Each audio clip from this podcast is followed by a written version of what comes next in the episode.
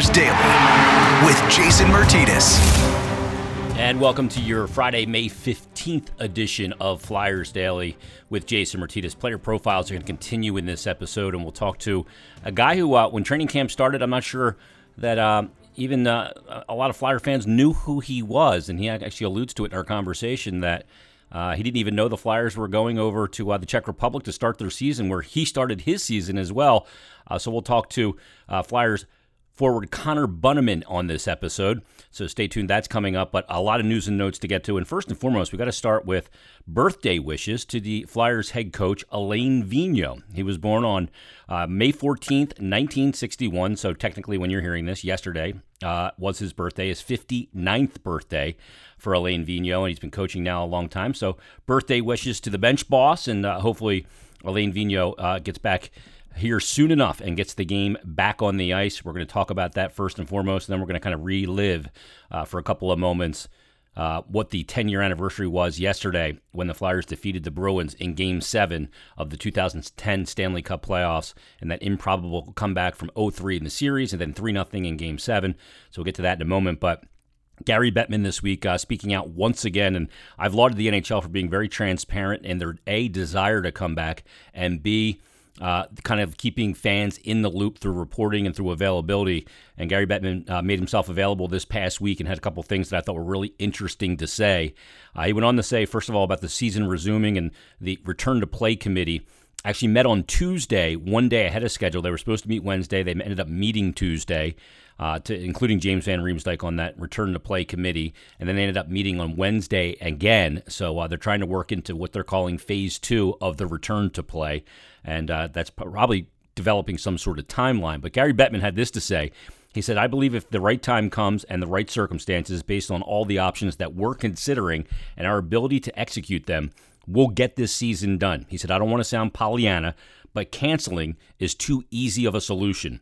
That means you stop working hard to do all the things that we're doing, and I ultimately believe that there will be an opportunity."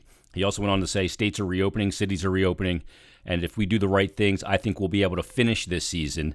And he concluded with, "We would like to bring a conclusion to this season. It's got to be fair, it's got to have integrity, and we have to do it over the summer on some modified basis, then we'll do it on that basis." So uh, we got some new news uh, in regards to, obviously, the desire. I don't know that that's new news, but we're also hearing now of this twenty fourteen playoff field. We've been talking about it a couple of weeks and about the play-in round, and um, it, based on what the rumors are of how that would work, and we don't know this definitively, and we're assuming that this play-in round would be a best-of-three situation. Uh, there has been a bracket that has circulated. I tweeted it out as well on my Twitter handle, at Jason Mert, um, and it, it basically breaks down like this. There's a play-in round in each quadrant of the Stanley Cup playoffs. So if you look in the in the top left quadrant, I'll call it, where Calgary and Winnipeg and Saint Louis, Dallas, Edmonton, and Chicago. That's the Central. Edmonton and uh, uh, the Chicago Blackhawks would be in a play-in situation to then earn the right to get into the field of sixteen and take on the Dallas Stars. In the bottom left bracket, uh, the Pacific, the teams that are in the play-in situation there are the Vancouver Canucks and the Phoenix Coyotes, and they would earn the right to come in and play against the Vegas Golden Knights. There is a play in between Nashville and Minnesota for the right to play the Colorado Avalanche. Now, in the top right bracket, which would be the Metropolitan Division or kind of the Eastern Conference, it's kind of mixed up, so it's, it doesn't really go by division, uh, but there would be a play-in situation between the Islanders and Columbus for the right to take on the Boston Bruins. And then there's a play-in situation for uh, the Montreal Canadiens and the Pittsburgh Penguins to take on the Flyers. We'll get back to that in a second. In the other bracket, it would be the uh, Rangers and the Maple Leafs battling to take on the Tampa Bay Lightning in the field of sixteen. And then uh, the Florida Panthers and Carolina Hurricanes would battle to take on the Washington Capitals. So uh, th- there's an odd number of teams, and it's just the way it works out here. And, well, not an odd number of teams. There's twenty-four teams uh, trying to battle in to get into the field of sixteen, where there would be four best of seven rounds to win the Stanley Cup. And, and one thing some people have brought up on Twitter when I tweeted out was that those teams uh, that are playing in that play-in situation in that best of three will have an advantage because they'll have a couple games under their belt. They'll have a chance to get their legs under them. And while I agree with that in, in one sense, it is mitigated. Like somebody said to me on Twitter that um, while they're going to have an advantage, I could see one of those teams winning the cup, like either Montreal or, uh, you know, a team in a play-in situation, Chicago or the Rangers. Yeah, maybe, but that's just because it's hockey. And any team in a playoff that gets hot, gets good goaltending, is healthy and playing really well, can win the cup. That's the sport. But it's not because they played a best-of-three play-in situation, because you still have to, in the field of sixteen, you have to win, or you have to win sixteen games to win the cup. That may be help you in game one and game two in round one, but that's not going to propel you all the way to a cup final if you're facing some really good teams. And that's not going to be the reason why you win. Um, as far as the other element of this, too, and I know a lot of people uh, are upset that there's a field of twenty-four in the first place. Now, there's a couple reasons for this. A, not all the teams in the Stanley Cup playoffs have played the same amount of games, so you can't just go by points because that's unfair. Teams that there's some teams that have played sixty-eight games or some teams that have played seventy-two games, so you can't go by points. Just because a team had more games before the pause, they should not get rewarded. Now, you could go off points percentage, uh, but given the situation and the fact that they're not going to finish the regular season, and I get why, it doesn't make sense to make teams like Ottawa, Detroit, the teams in California that are so far out of it, make them come back, have to eat up all the testing, keep them safe. It's the, the less teams you have to keep around for a longer period of time, the easier it gets to control the environment. So if you bring all thirty-one back, it's more difficult. Not only that, but are these teams like Detroit, who's got no shot, are they really coming back with any gusto to play the game? No, they're not. So there's a competitive issue there, or a competition issue there as well. And so the N H L is going to probably opt to just go right to this twenty fourteen playoff field and go from there. Now, the twenty fourteen playoff field, it also accomplishes another goal. And whether you like it or not, that's your choice. But whether you like it or not, uh, the N H L is a business. And they are trying to recoup or recapture, if you will, as much lost revenue as they can. So by having these play-in situations, which will be highly intriguing, and they're in some really big and important hockey markets like Montreal, like Chicago, that's a chance to recapture some money. And the N H L, it, right now, if they didn't play another game, they'd lose one point two to one point three billion dollars. And they're going to play without fans, which is about forty percent of their revenue. So that's going to be a big part of the equation to recapture a little bit of money as well. It is a business. We we consume it as a sport, but we understand it is a business, and they, they need to recoup that revenue uh, for the league uh, to, to go forward in a healthy way and not have this pause season hurt for many years to come. They're trying to mitigate that damage. Now, as far as not playing in front of fans, and I, I just, I, for the life of me, I, I don't get it. Um, there's a lot of people that say, well, if you can't play in front of fans, that's the great part about playoff hockey is the fans are crazy and the, the atmosphere is not. I agree. And in a perfect world, none of this would have happened. But it's not a perfect world right now. It's a really bizarre, unfortunate world right now. And when these things happen, you have to do something a little different. You have to expand your playoff field. You have to, you didn't get to finish your regular season, so you have to do things differently. And you can't have fans in the building. But to me... And you can you can hit me up on Twitter at Jason. My D Ms are open. You can email me as well, uh, jason dot martitas at gmail dot com, and if you agree or disagree. But to me, I, I would love to have fans in the building, and I, the atmosphere, I get it. But it's not about the fans in the building. It's about the game, the product. I want to watch it.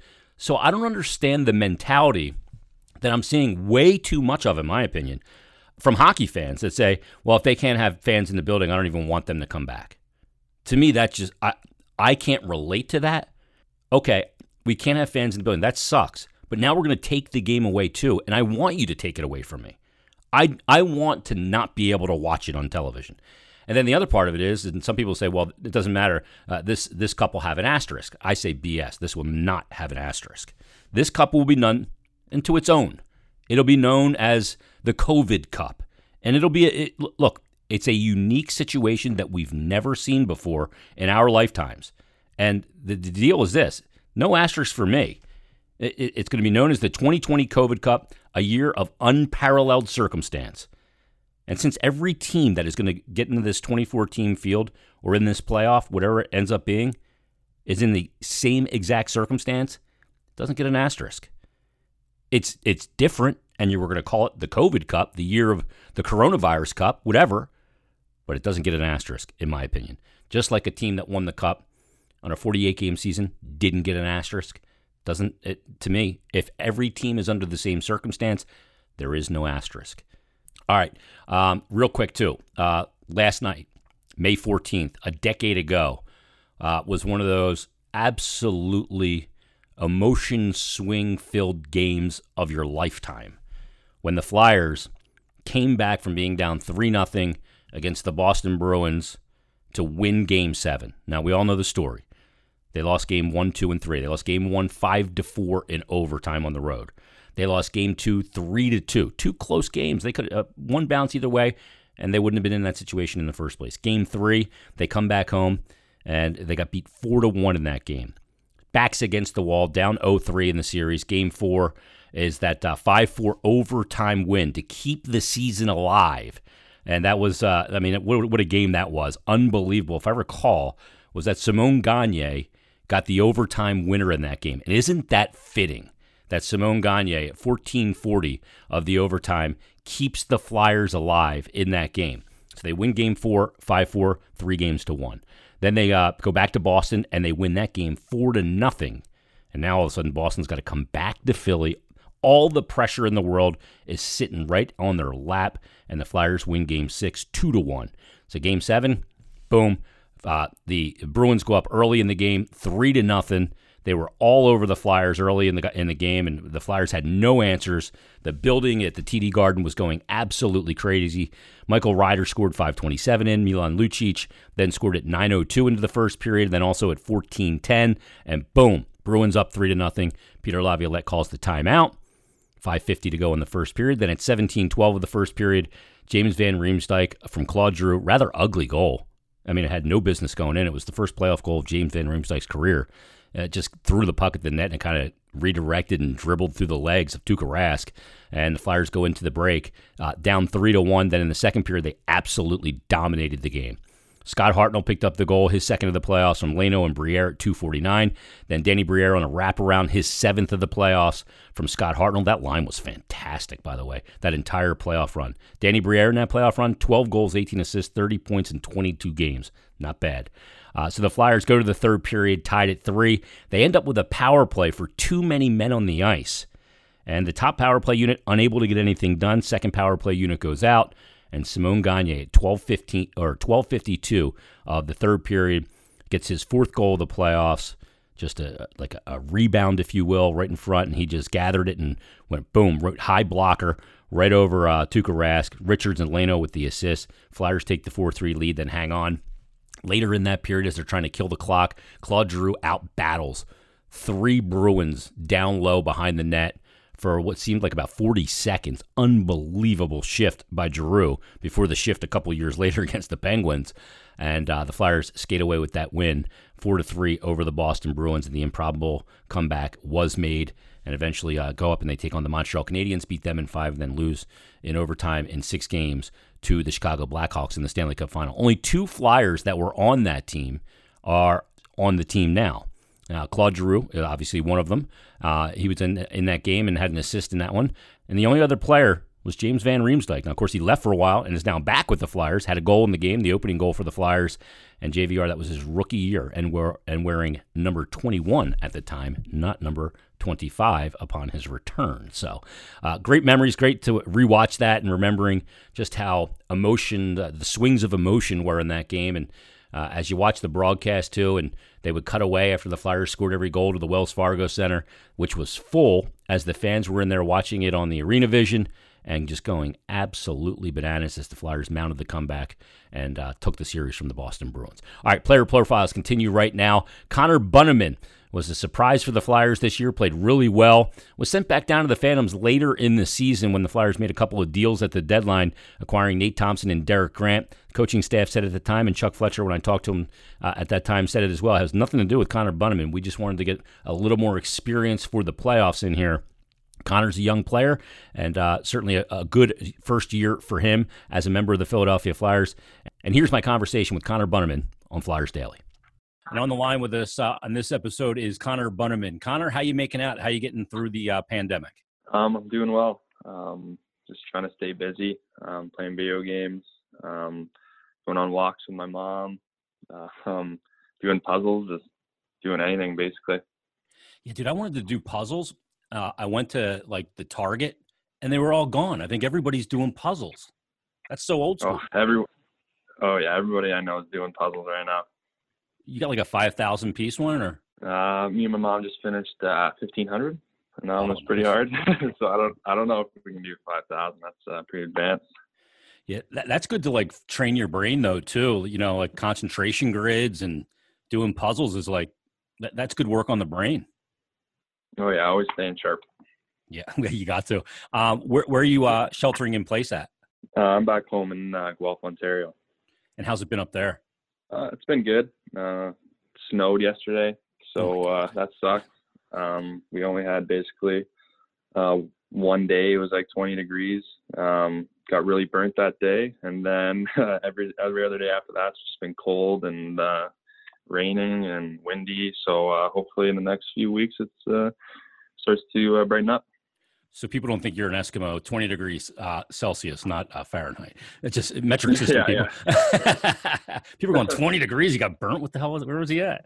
Um, uh, so up there, and you know, you've been up in Canada. When did you decide to head back up, uh, up home, and and and kind of wait it out up there? Um.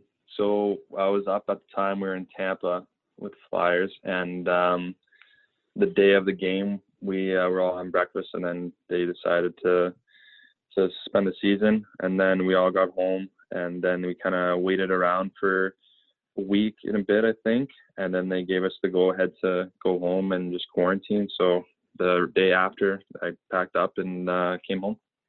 Uh, so you're up, up in Canada. Has have you been kind of following the news as it's happening, uh, or do you find that it's a little too overwhelming and you just kind of want to, you know, be cognizant of what's going on, but you, you don't need to follow it nonstop? Uh, yeah, I have a, I have an eye on it. I'm not, uh, re- like, don't have a hawk's eye on it, I guess. Um, I know what's going on, but there's a lot of different things being said, and um, I'm not really sure what's going to happen. Um, I've, I've heard some good things that we're moving. We're flattening the curve, and then uh, other days there's just, just going straight up. So I, I don't know right now. It's just uh, kind of up in the air. Yeah, it'll drive you crazy. You think you're getting on the right side of this thing, and then all of a sudden they tell you you're not, and you go, who do I believe? What's going on? And we just want to play hockey at this point. Um, so for for you, you know, you got in twenty-one games this year, and like you said, you were with the Flyers on that day on, on March twelfth. You're getting ready to take on the Tampa Bay Lightning that night. To have the, the rug just pulled out from under a season when you're, you know, when you're in a season, you're going one hundred miles an hour. Uh, it's very rigid for you guys, practice games, you know, meals, the whole thing. To have that all of a sudden, have that rug pulled out, what's that like for you to just all of a sudden hit stop? Yeah, it sucked, uh, especially for me, uh, my second year and getting uh, a little step in the league, um, having twenty games and uh, getting called up and potentially having uh, more, or maybe even the rest of the year, depending on the injuries, um, really sucked, um, uh, especially for experience standpoint. Um, for me, being young, I just want to get as much as game, much game as as possible, and just um, learning from the guys, uh, all the older guys like Easy and and G and those guys. Um, yeah, for me, it, it sucked, and uh, yeah, I guess staying at home doing nothing all day is uh, is uh, really tearing on me, and I wish we were out there. Yeah, you're a competitor, and you don't get to the level that you're at without being a competitor. Uh, and your first year in the A H L, uh, you, you played four years in Kitchener for the Rangers. You had some real good season playing in, in Kitchener in the O H L. And then your first pro season, uh, the eighteen nineteen season with Lehigh Valley, in uh, sixty-two games, you end up with thirty-two points. Uh, what was that jump like for you, going from the O H L and playing for Kitchener uh, to playing uh, professional hockey with men? And it's a whole different ballgame. Oh, yeah, for sure. Um, my first year, the first uh, little bit, I was getting healthy scratched a lot, um, not playing very much on the fourth line, um, kind of just making my way in, trying to just learning the pro lifestyle and everything around it. And then um, a few guys got called up, and I uh, got in the lineup, and then I started to score. I started to get more confident with the puck, and uh, just knowing the situation, the different situations in pro than junior, and uh, just got a feel for it, and um, just uh, just worked all year, I guess. And um, I was fortunate enough to get a bunch of points. Um, that was good for me. Uh, a lot of good line mates. and everybody on the team just helped me a lot, all the older guys. Um, Phil Varone helped me a lot when he was uh, down. But, yeah, it was a good season, and, uh, yeah. What was the biggest biggest difference in the jump for you uh, going from the O H L to playing pro? Was it just the, the lack of time and space, the size and strength of guys? What was it for you? Um, a little bit of everything, I guess. Um, just in junior, you kind of float around and then kind of uh, do what you want to do. Um, because uh, when you're like one of the one of the top guys on the team, the coach won't really yell at you that much. Um, but when you're in pro, you got you got to know where you're going. You got to know the systems. You got to especially work one hundred percent every every day, every practice, and uh, they're on you. Like, it's your job. There's guys. This is guys' livelihood. They have families. Um, so. They, they're not afraid to take your spot, kind of thing. So just for me, just uh, knowing all the systems, getting everything down, so uh, I don't mess up and I uh, stay in lineup. What's been, Scott Gordon been like for you? He's been good. Um, it's really tough on me, um, but uh, it's, it's really good for me and um, how how I play and get through day to day. Um, just. Um, Yeah, he's getting tough on me. Uh, I just lost my train of thought there. um, one of so those, many puzzles, yeah, man. Um, yeah, I know. I'm a little sleepy. No, but he's been really good. Um, practices. Uh, yeah, we have a bunch of tough practices, making everybody make sure he's uh, we're ready for the game each and every time. Bunch of video. Um, he's he's uh, really committed to our team, and we know that. And um, yeah, we just I like him. Play, playing in the A H L and the N H L where you had twenty-one games this year. We're going to get to your first one in a minute. Um, it's all about the details, isn't it? The little things. Because if you don't execute those little things, you'll find yourself in the press box or back down real quick, won't you? Oh, yeah. I remember uh, a game in uh, Vancouver. Uh, we had a shift in the D zone for like a minute, and then I iced it. And they, uh, right off the draw, they scored, and I'm like, uh-oh. So I just sat on the bench the rest of the game. uh, and I learned my lesson real quick. Uh, you just got to make every play and um, make sure it's the right one or you're sitting. Yeah, get that red line before you dump it in. It's it's like those little things. They just mean so much in the game because, like you said, you, you end up icing the puck. You're out there on tired legs. You can't change. And then, boom, you're pulling it out of the back of your net. It's it just can't you can't make any mistakes in that league. Nuts. Yeah, it's tough for sure. Yeah, it's crazy.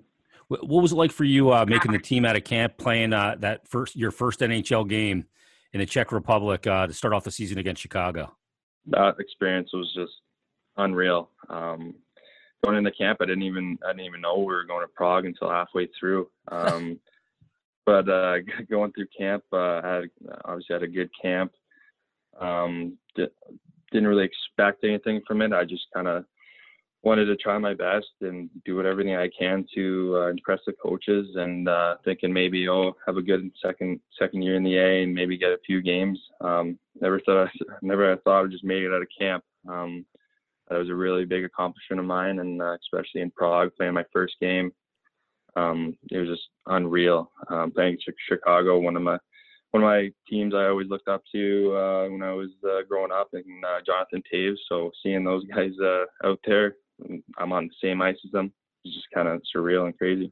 Yeah, you didn't know you were going to Prague until halfway through camp because they didn't have you going to Prague. But you're right; you had a great camp. You opened up a lot of eyes.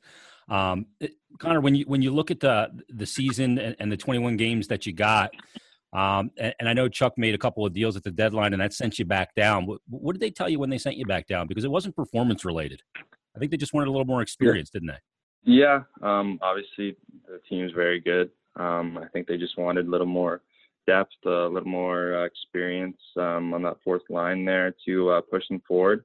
And uh, it's a business. I understand. Uh, I understand the the reason why they sent me down, but um, said it wasn't really performance uh, wise. There's more of uh, a need of them needing the fourth line guys with more experience, um, which uh, gave me a little, a little confidence booster knowing that. Um, it wasn't really my fault. I was playing well, and they liked what they see, they liked what they saw. Um, so that's uh, that was good, uh, and it made me get called back up again. So um, yeah, so that whole thing uh, was a little disappointed, but um, it was a step in the right direction, I guess. Um, let's. You're a relentless forechecker. Um, effort's one of those things that you can control night in and night out. Uh, when did that realization come to you that in that league, you got to bust it all night. If you're going to forecheck in that league, you're going to have to really be on it. Oh, yeah, especially for uh, for me, the fourth line guy.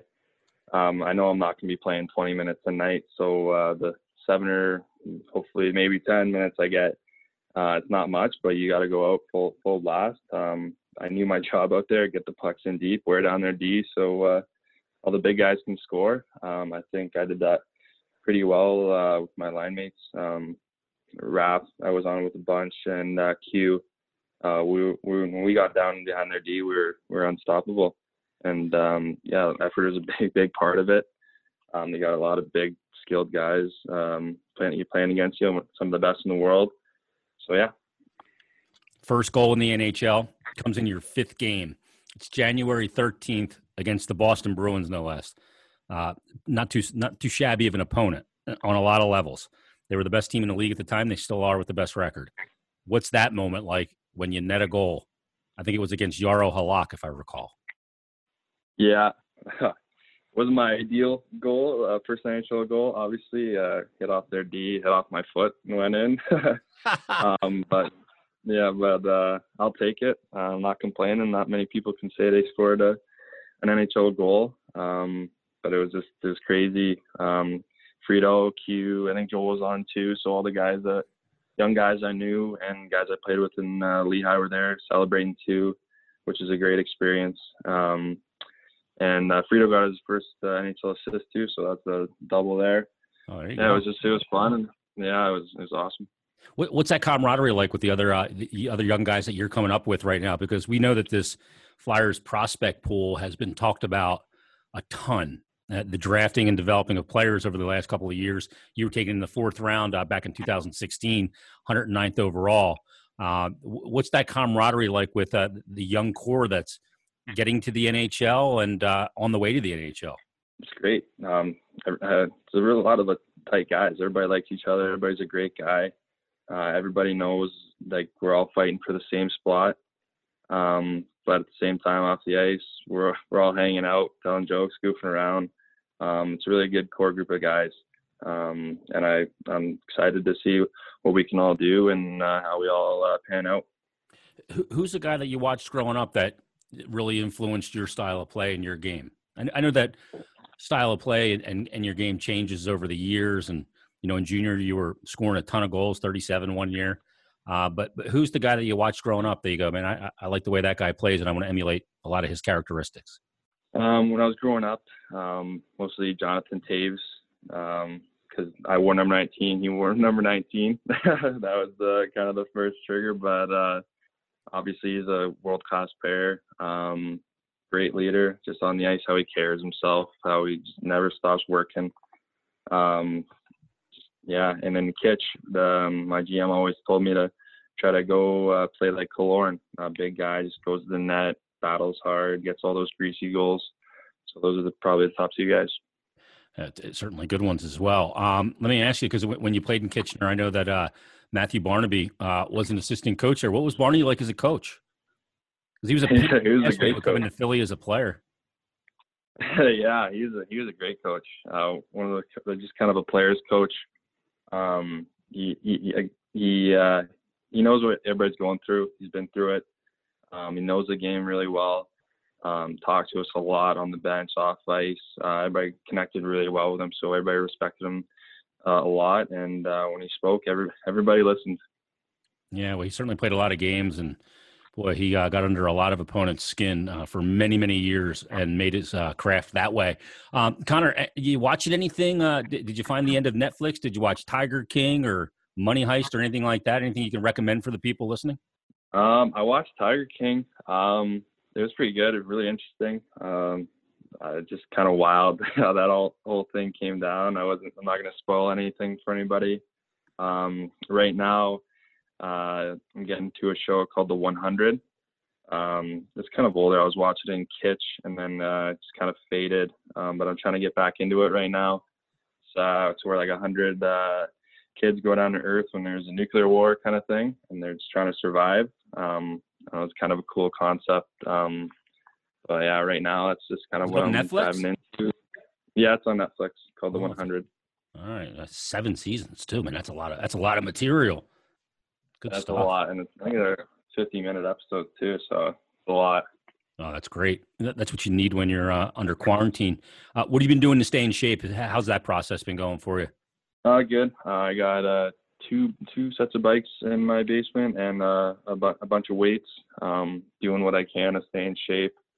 Um, working out a lot because there's nothing really else to do. Um, trying to rollerblade uh, when I can because the weather is not very good here around here lately. Um, so whenever I can, I go out, try to rollerblade, rollerblade, uh, shoot some pucks too. So that's uh, basically it. Uh, with rollerblading, when you get back on skates, is, is there a huge difference in the way that feels for you? Are you what, what rollerblades? You wearing Mars blades or, um, or just regular rollerblades? Uh, regular, regular Bauer ones. Yeah. Um, my uh, my skates are. My feet actually are kind of messed up, had a bunch of surgery on them. So, um, yeah, when I get on the ice, it's, it's a lot different. Yeah, it's like you're in a rocking chair as opposed to being on something flat all of a sudden. It's pretty weird. Yeah, exactly. Um, yeah, you definitely need to get that skating stride in. Um, when's the last time you played where there really wasn't any fans in the stands? Did you play in the Quebec Pee Wee tournament? No, I didn't play in that. Uh, I wish you did. Um, last time... Well, kind of in the O when we were in like Sudbury or something like that, and there's not many fans. Um, other than that, it'd probably just be in midget before the O H L. Yeah, and even then, you have a bunch of parents in the stands, and maybe even some scouts for, for high-level players. What's it going to be like playing an N H L game if you guys do get back and you get out there and and you're playing in an empty building? Yeah, it's definitely definitely going to be way different. Um, I don't even know what to expect. Um, for me. Just dreaming of uh, going through the tunnel, seeing all the fans, high five, and it's just one of the one of the many experiences that you that you love. Um, whenever you score, I love fans and uh, just cheering. And whenever someone gets a big hit or something like that, it's just it's gonna be a lot different, and it's gonna be something everybody's got to adapt to. And you can feed off that on the road too, can't you? Like us against the world. Oh, oh, exactly.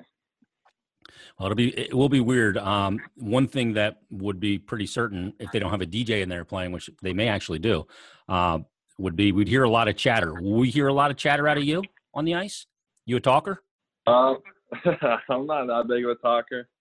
Um, I'm just kind of more leave it on the ice, uh, on the scoreboard kind of guy.